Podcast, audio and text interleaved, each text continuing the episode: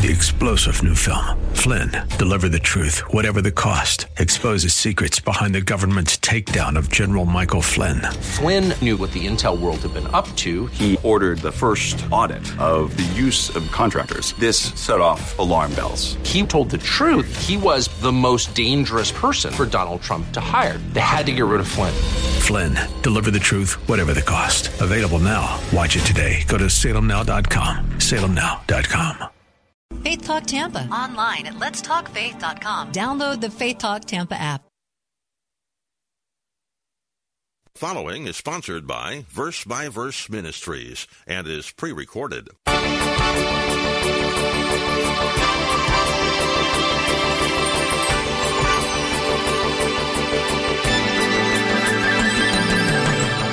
So, as you compare Scripture with Scripture, the filling of the Spirit, you, the way you are filled or controlled by the Spirit is to let the Word of Christ, which is the Spirit of God's Word, the Bible, control you, dwell in you richly. That's, that's how you do it. That's the heart of all ministry. How else would He control you? How would He control? How would you be under His control except listen to Him? How would you listen to Him? The Word of God. It's His voice. Ephesians 5:18 tells us to be filled with the Holy Spirit. Now, that's not some mystical, ecstatic experience. It just means to be controlled by Him. Colossians 3:16 says much the same but in different words. Let the word of Christ richly dwell within you. The connection between the word and the spirit who inspired it should be obvious. Among other things, we'll consider those two passages as they relate to 2 Corinthians 6 verse 6 today on verse by verse. Welcome. Our study leader is Pastor Steve Kreloff, teaching pastor at Lakeside Community Chapel in Clearwater, Florida. Today's program is the last part of a three part message from 2 Corinthians and is part of a series of messages from chapter 6 about hindrances to the gospel. If you missed any of the previous broadcasts, stick around. I'll tell you later how to catch up. Actually, in this verse, Paul gave six aspects of his ministry that did not hinder the gospel. Let's pick it up now with what Paul labeled knowledge. There is a price that you and I pay for enduring in our knowledge of Christ. There is a price we pay for not embracing as a church every gimmick and fad that comes down the pike. There is a price we pay for not embracing the whims of, of people and letting, and letting new fads dictate our biblical approach or our message. You know what that price is? You get criticized. We're criticized as a church for being out of touch with the times, being too traditional. We're, we're dinosaurs in a spiffy age. We're dinosaurs. You know, that's all right. Encourage your heart. Encourage your heart by, by what Paul's perspective was. Paul never let himself be influenced by, by passing fads. In fact, look at 1 Corinthians chapter 2. This will encourage your heart because you know what? These fads come and they go. These fads come and, and, they, and they go. Just what they said about Spurgeon. Only the reason Spurgeon has endured is because he preached the gospel. He didn't change his message. He preached Christ. But in 1 Corinthians chapter 2, Paul tells us about the pressure put upon him to alter his message. He said in verse, uh, chapter 2, verse 1, And when I came to you, speaking when I came to you at Corinth, brethren, I did not come with superiority of speech or of wisdom, proclaiming to you the testimony of God. That is to say that I didn't embrace Greek philosophy. I didn't try to impress you with my knowledge of, of Greek mysticism and the mystery religions. For I determined to know nothing among you except Jesus Christ and Him crucified. Isn't that great? He says in verse three, I was with you in weakness and in fear and in much trembling. Even though Paul was fearful and he trembled, probably thinking, what were they going to do to me when I preach this message? He says, in spite of that, my message and my preaching were not in persuasive words of wisdom, but in demonstration of the Spirit and of power so that your faith would not rest on the wisdom of men, but on the power of God. In essence, Paul said, I didn't come giving you my opinion. Who cares about my opinion? I want your faith to rest not on my opinions, but on the word of God. So I preach the word. I preach Christ and him crucified. I don't want to know about Greek philosophy. I'm not, I'm not here to preach Jewish law. I'm here to preach Christ. That, that's what we do. We endure in knowledge, and I hope that you do that. I hope that no matter uh, what's popular today in Christian circles, that you will focus on Christ, and in Him are all the treasures of wisdom. He is our message. We preach Jesus as Lord and ourselves as servants for Christ's sake. So Paul endured in purity. He endured in knowledge. He tells us, number three, he endured in patience. And this word, he's not talking about patience in the sense of uh, patience in general, like you're waiting for a letter. Well, I got to be patient. I'm, I'm waiting to go somewhere. I have to be patient. No, this, this Greek word means actually long suffering. It's patience with people who wrong you. The thought is that of self-restraint, which causes us to, to refrain from hasty retaliations for wrongs done against us. It's a, it's a long suffering. It means somebody has criticized you, somebody has hurt you, and you don't strike back. You're patient with them, patient when wronged. That's, that's the thought here. And the apostle Paul, certainly beyond any one of us sitting in this room today, endured all kinds of verbal abuse, physical attacks, and yet he did not retaliate. This, this is a tremendous man. This is a tremendous man. I am convinced that this is the greatest Christian who has ever lived. This is a man worthy, not of worship, but of deep respect and to follow him as he followed Christ. Paul certainly defended himself for the sake of the gospel, but he didn't strike back in personal retaliation. In fact, he told Timothy in 2 Timothy at the end of chapter 2 that the servant of the Lord must not be quarrelsome. He must be patient when wronged, correcting those who, who teach error and believe error. Let me tell you, one of the, one of the surest ways to bring disgrace on the ministry is to verbally attack those who attack you. It's to strike back when they, when, when you're criticized. If you can't take criticism graciously, you're going to hurt the ministry. See, when you get that kind of reputation as a person who can't handle criticism, then you are not responding properly. And you are not representing your Lord properly because he was so patient with those who criticized him. Remember what Peter tells us? You remember that, don't you? First Peter chapter 2, verse 21, what Peter tells us about Jesus. For you have been called for this purpose since Christ also suffered for you, leaving you an example to follow in his footsteps. Now, in his steps. Now, he doesn't mean the example of the cross. You, you and I can't redeem anybody by, by dying, but he, but he left us an example of how to handle suffering. Verse 22, here's the example. Who committed no sin, nor was any deceit found in his mouth, and while being reviled, he did not revile in return. While suffering, he uttered no threats, but kept entrusting himself to him who judges righteously.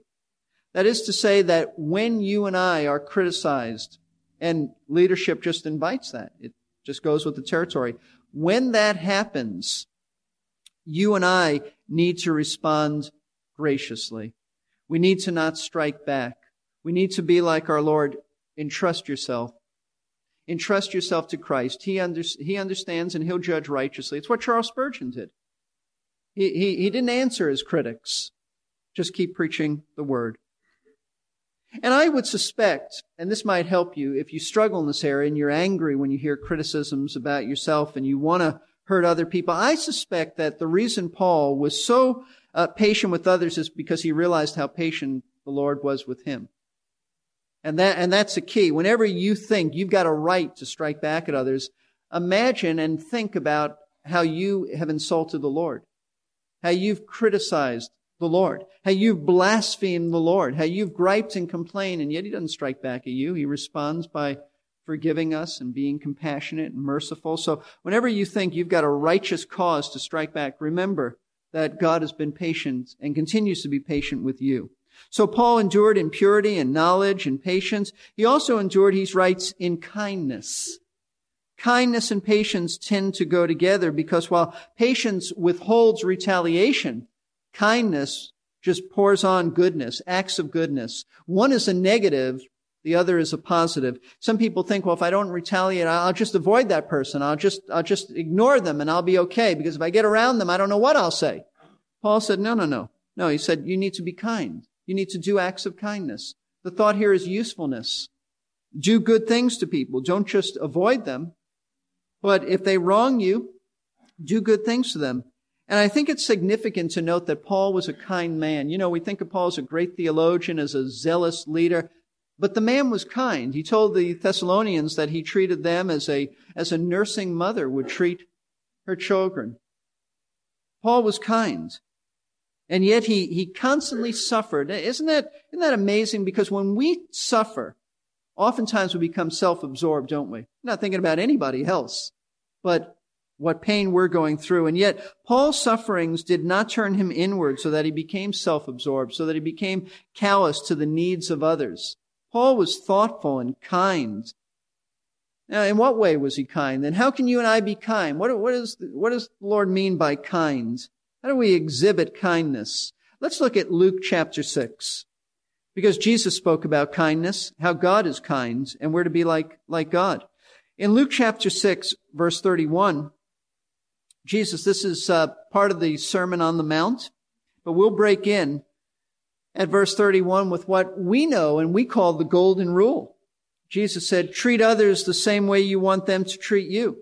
If you love, now I'm at verse 32, if you love those who love you, what credit is that to you? For even sinners love those who love them. He's saying, hey, that's the, that's the world's ethic. If you just love people who love you, anybody can do that. Any, that it, t- it takes no grace to do that.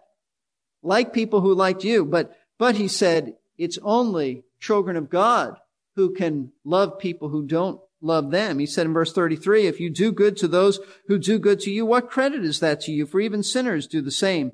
If you lend to those whom you expect to receive, what credit is that to you? Even sinners lend to sinners in order to receive back the same amount. I mean, that's, that's, that's what our world is based on.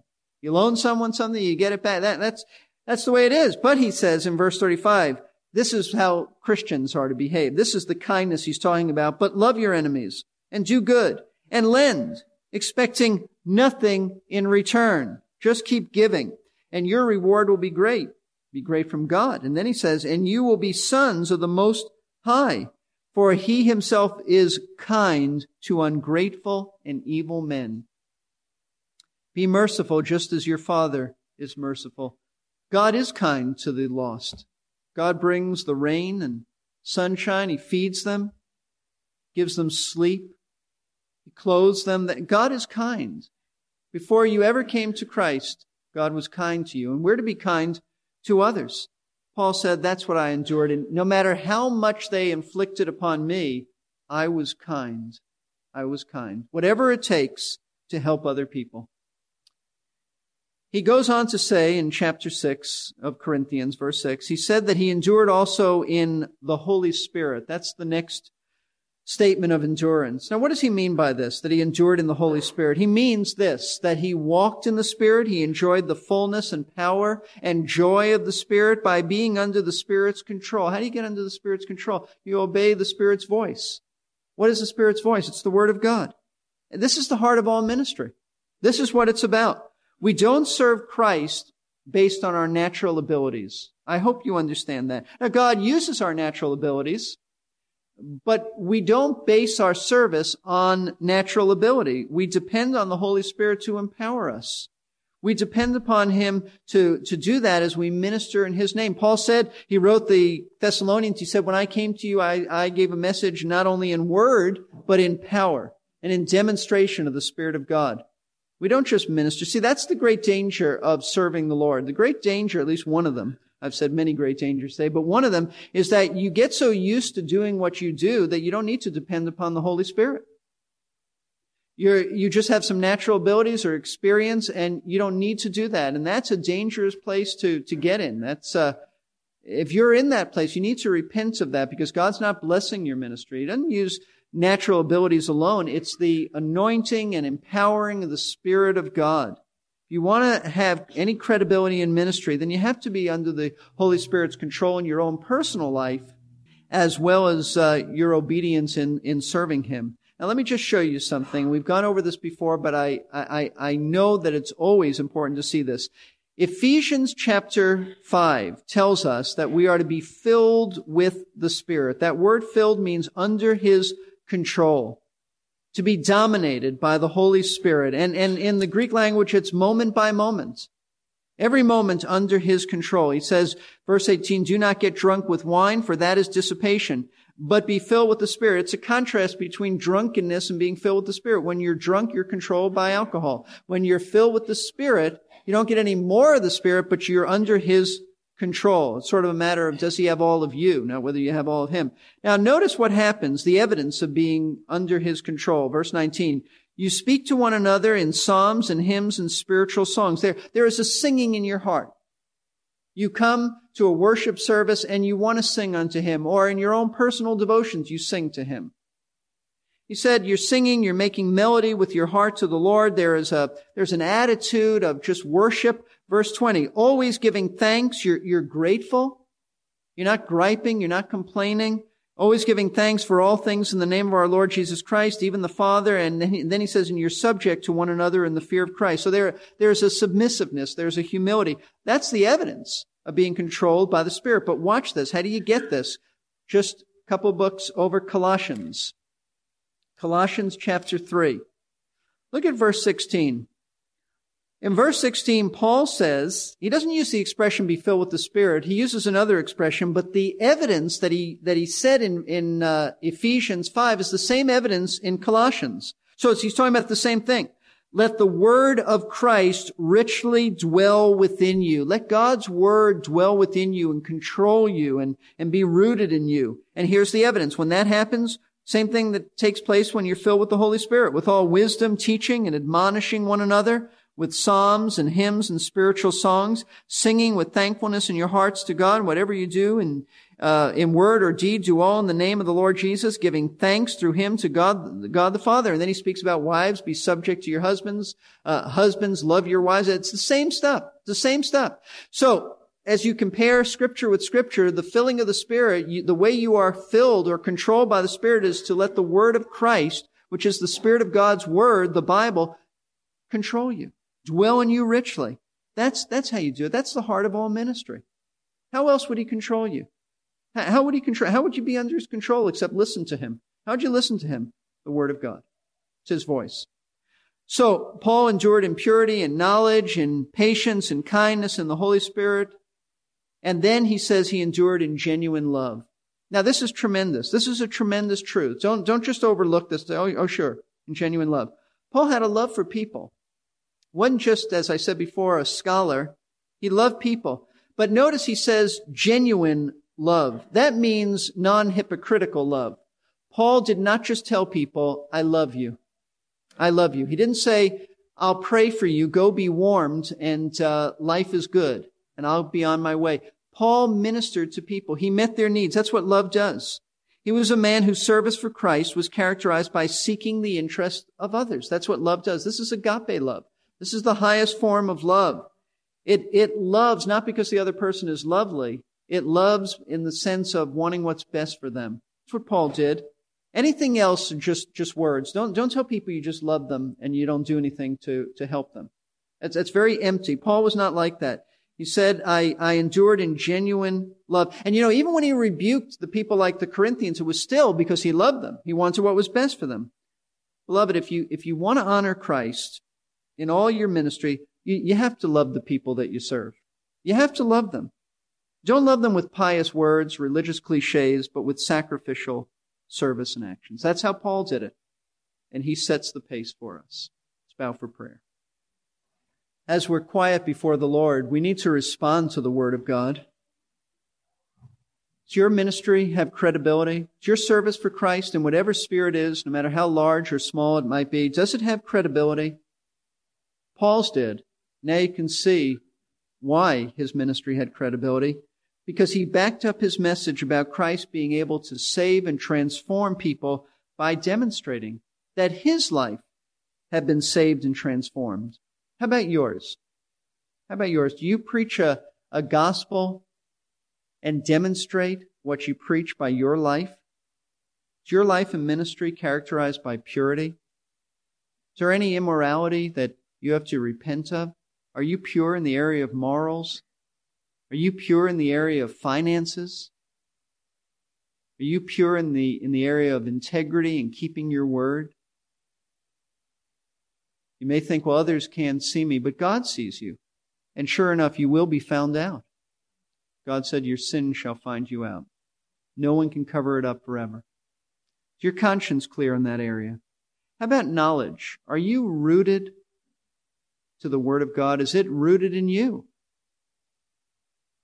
Does your heart gravitate to uh, new and novel doctrines, or are you grounded in the truth? How about patience? Are you patient with those who have wronged you? If you've been criticized lately, you need to examine is it true? Is part of it true? If it is, then make a change. And if not, it's okay. Just trust the Lord, but uh, you need then to respond to those people in kindness. Or do you retaliate? They say something to you, you're going to say something back to them. You need to be kind. Do whatever it takes to meet their needs. Are you under the control of the Holy Spirit? It's not mystical. It's not mysterious. Are you moment by moment in obedience to the Word of God? It means you have to open your Bibles and see what the Word says. Is your ministry empowered by the Spirit of God, or do you go in, in sort of your own power thinking that you know what you're doing? Listen, none of us knows what we're doing. Before Spurgeon used to come to the pulpit, he used to uh, say to himself, I believe in the Holy Spirit. I believe in the Holy Spirit. That, that ought to be our attitude, that it's the Spirit of God who empowers us. And what about your life characterized by genuine love? Are you stuck on yourself? Or do you esteem others more important than you and you, you love them and you do what you need to do to help them? This is, uh, this is what we need to examine. And I'm going to give you a few moments to think about this and pray, talk to the Lord, make any adjustments. But I also want to say, as we're quiet before Christ, that if you've never been saved, never been transformed by Christ, then you need Him. You need, you need Him. He doesn't need you, but He's made a way whereby you can become a child of God. He died, Christ died for your sins, all of your sins, and forgiveness is only through Him. It's not through a church, it's not through baptism, it's not through good works. It's through Christ and Christ alone. And once we close the service, I'm, I'm going to just encourage you, I'll encourage you now that when we close the service, if you want to speak to one of our leaders about coming to Christ, I urge you to come up after we close the service. One of our elders will be right here at the front, and you can speak to them about Christ. They'll, they'll speak to you privately about Him. Let's take a few moments to meditate on these things, and then we'll close. Father, this morning, we've looked at Paul's life, we don't exalt a man, we exalt Christ. When we think of what he once was, a, a Pharisee stuck on himself, blind to the truth, consumed with a uh, misdirected zeal, concerned only about external behavior, we are in awe of you that you've changed a man like this to be so pure and knowledgeable and kind and patient and loving and empowered by the Spirit. Lord, we want that in our own lives because that's what spreads the gospel in terms of, of credibility. We don't want our lives to cause anyone to stumble, Lord, and we, we know it's only by your grace. Because in and of ourselves, like Paul, we would say we're all the chief of sinners. Lord, I pray you'll take these words and apply it to our individual lives, where we are in, in life and the station of life and the ministry. And I pray, Lord, that we'll also be especially sensitive to missionaries and never put that kind of pressure on them. Lord, may our missionaries always be those who serve you and not the whims of people. I also pray that you'll draw to yourself those who have never experienced this transforming grace in their lives. We pray this in Christ's name. Amen. Amen. When I was in college, I helped in a youth program in California. One of the high schoolers said something to me that was terrifying. She said, I want to be like you. It was an amazing compliment, but even though I was a baby Christian myself, I knew how fallible I was. I told her that she'd do better to follow Jesus. That taught me in an unforgettable way just how important it is to live a life of integrity. Thanks for listening today to Verse by Verse with Pastor Steve Kreloff of Lakeside Community Chapel in Clearwater, Florida. Our lesson today was the conclusion of a three-part message from 2 Corinthians chapter 6. You can ask for a free CD with all three parts by calling Lakeside at 727 441 1714 and asking for message 634 Hindrances to the Gospel, Part 4. That number again is 727 441 1714. Verse by verse is listener supported. Thank you for your generous gifts. To find out how easy it is to give online, visit the giving page at our website, versebyverseradio.org. This is Jerry Peterson. We've been hearing a lot so far about endurance, but how can we endure? We certainly can't do it on our own. The news media love to alert us every time a Christian leader is caught in some egregious sin. Three star general Michael J. Flynn, head of the Pentagon Intelligence Agency, knew all the government's dirty secrets. He was one of the most respected generals in the military. Flynn knew what the intel world had been up to. He understood its funding. He ordered the first audit of the use of contractors. This set off alarm bells. The explosive new documentary, Flynn, Deliver the Truth, Whatever the Cost, uncovers the facts behind this scandal. Flynn told the truth. He was the most dangerous person for Donald Trump to hire. I find out the worst enemy that I'm going to face in my life is right here in America. They took my assessment and they wanted me to change it. And I was like, I'm not changing it. They had to get rid of Flynn. With in depth interviews, archival footage, and never before seen personal records of the man behind the headlines. I just felt like I was drowning. Flynn, deliver the truth, whatever the cost. Available now. Watch it today. Go to salemnow.com. Salemnow.com.